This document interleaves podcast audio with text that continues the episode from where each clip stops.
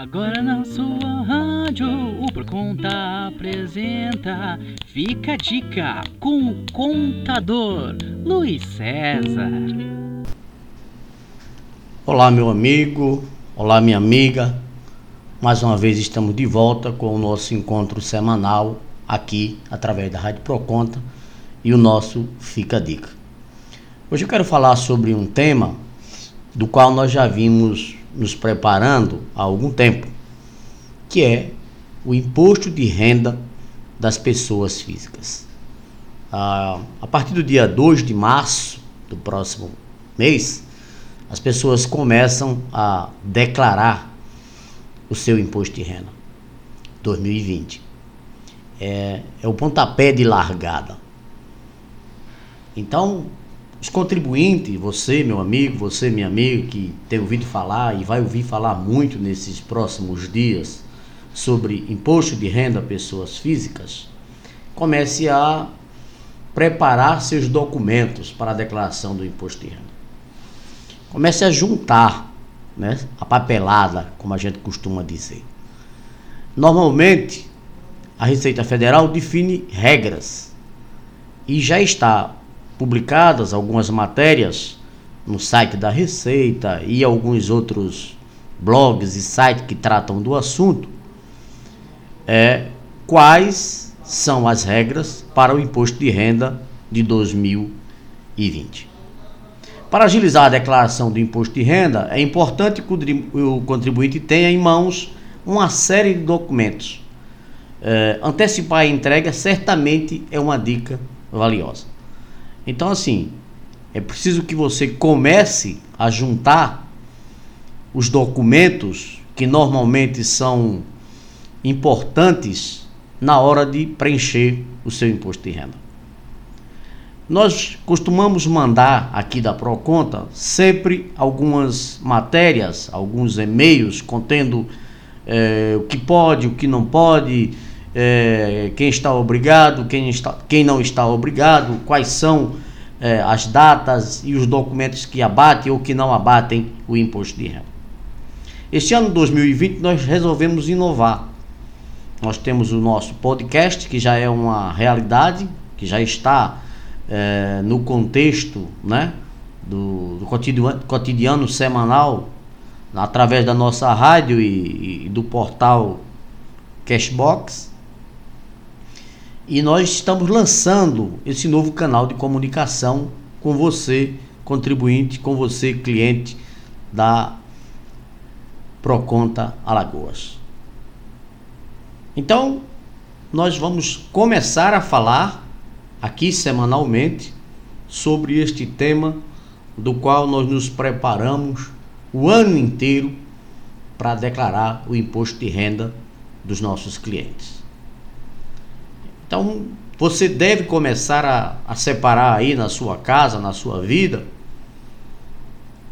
os documentos das empresas onde você prestou serviços, os prolabores, os lucros distribuídos, os recibos de aluguéis porventuras pagos de pessoas físicas ou pessoas jurídicas, os extratos das instituições financeiras, bancos, corretoras de valor, que contenham o CNPJ. Quem é aposentado deve começar a buscar no site da Previdência os comprovantes de rendimentos, né? Inclusive os dependentes, os filhos, onde estes dependentes tenham qualquer rendimentos a serem declarados. As pessoas costumam me perguntar: é bom declarar o meu dependente? É bom declarar a minha esposa, o meu filho como dependente? Isso é uma regra. E essa regra precisa ser analisada no momento de ser feito o seu imposto de renda. Há momentos em que talvez ajuda e há outros momentos que, se não tomarmos cuidado, se não dermos uma verificada com cuidado, isso às vezes até prejudica. Mas isso são assuntos, são temas que nós vamos falar mais para frente. Nós vamos abrir este canal de comunicação e semanalmente nós vamos estar publicando aqui para você, cliente da da Proconta para você, contribuinte, de uma forma em geral, um resumo de tudo aquilo que é obrigatório ou que deixa de ser obrigatório na hora de prestar o seu imposto de renda. Quem faz o Carnê Leão, o Livro Caixa, os DARFs com os códigos de recolhimento dos pagamentos, quem tem compras ou vendas de imóveis, contratos de escritura de matrículas e registro de imóveis, a notificação do lançamento do IPTU 2019, a capa de escrituras onde se constam a área de terreno, bem como seu uso, os comprovantes de gastos com a reforma ou construção, a compra ou venda de veículos, o número do RENAVAM, são coisas importantes que você comece a separá-las, que você comece a ter estas informações e documentos para que possa fomentar a sua declaração de imposto de renda na hora de declarar. Informações e documentos de dívida e ônus, contratos pagos no período, documentos relativos a ganhos em atividades rurais. Olha aí, preste bem atenção quem trabalha com atividades rurais. Pagamentos e doações efetuadas de uma maneira em geral. Os comprovantes de pagamento de assistência médica, planos de saúde, dentista, hospitais, escolas, pensão alimentícia, que tem a decisão judicial, doações para incentivos fiscais, entre outros. Todos os comprovantes devem conter informações do CNPJ ou CPF e estar em via de comprovantes oficiais de doação a candidatos políticos. Quem tem rendas variáveis em bolsas de valores, compra ações, vende ações, enviar todas as notas de corretagem, guardá-las, separá-las e os extratos de recebimento de dividendos. Os dados de conta bancária para restituição ou débitos dos impostos de renda, o nome do CPF, grau de parentesco dos dependentes, data de nascimento, o endereço atualizado, cópia da última declaração de imposto de renda, aquele que vem fazer conosco a primeira vez, aquele que já estão na nossa base de dados, a gente já mantém isso, a gente já tem esse perfil aqui nos nossos computadores. Na tentativa de receber a restituição mais rápido, mais cedo, às vezes as pessoas querem fazer o seu imposto de renda também mais cedo. Então é preciso que você já vá se familiarizando com esses documentos, separando em uma pastinha para nos enviar, para poder fomentar a sua declaração no momento de preenchê-la.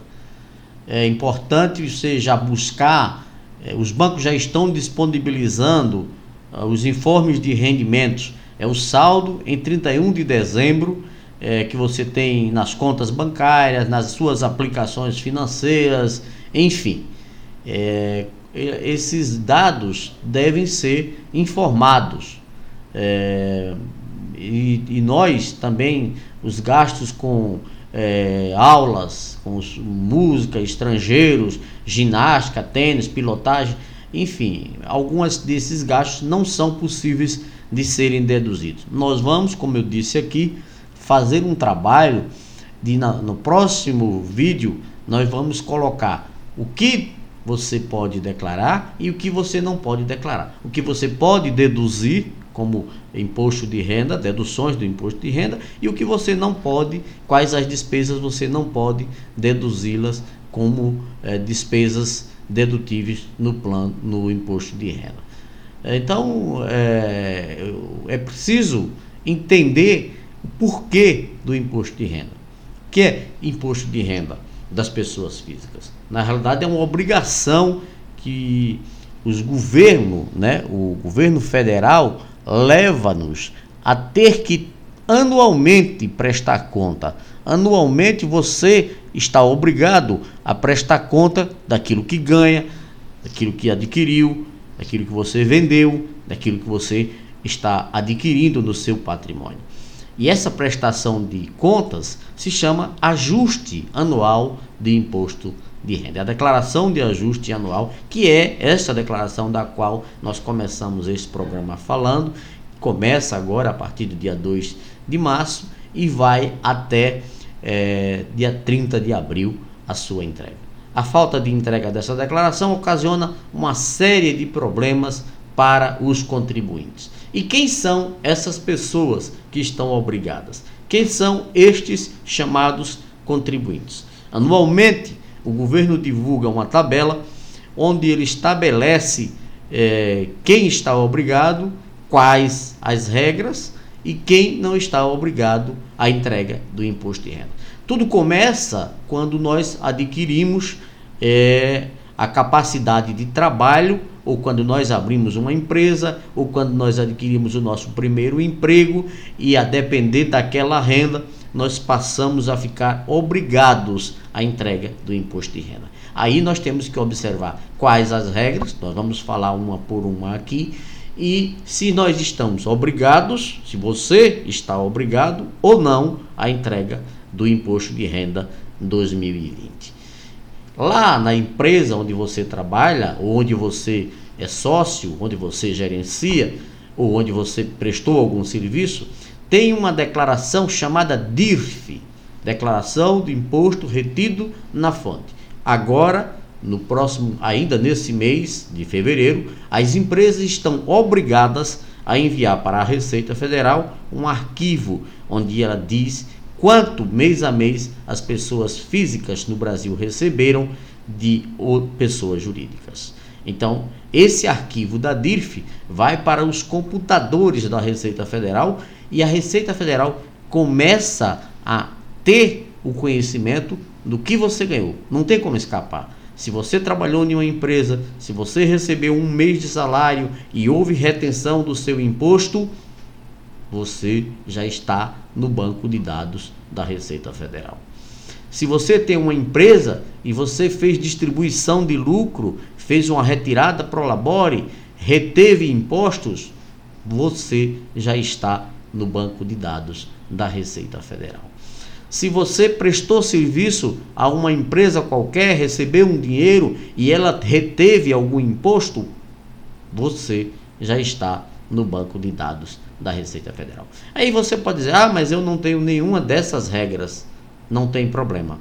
Se você trabalha em uma empresa e apenas um só dos funcionários desta empresa teve retenção no imposto de renda, ela está obrigada a enviar todos aqueles empresários, aqueles empregados, os quais prestaram serviços ou trabalharam para ela.